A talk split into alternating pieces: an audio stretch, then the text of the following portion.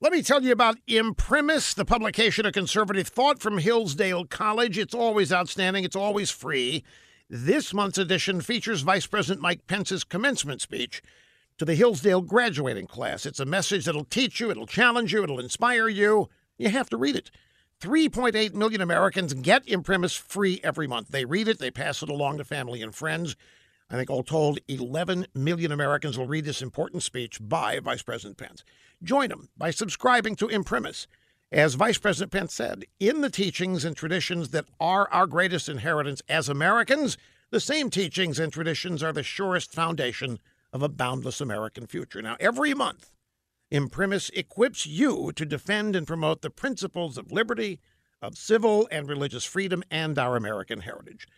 All you have to do is go to rushforhillsdale.com to get your free subscription, starting with this inspiring speech by Vice President Pence. I talked about it on Friday. Walmart is roaring back. Their second quarter earnings blew the doors off expectations. Their e commerce sales rose a stunning 40%. Every aspect of their operation grew food, apparel, seasonal merchandise, everywhere across the country. It's Walmart's best showing in 10 years.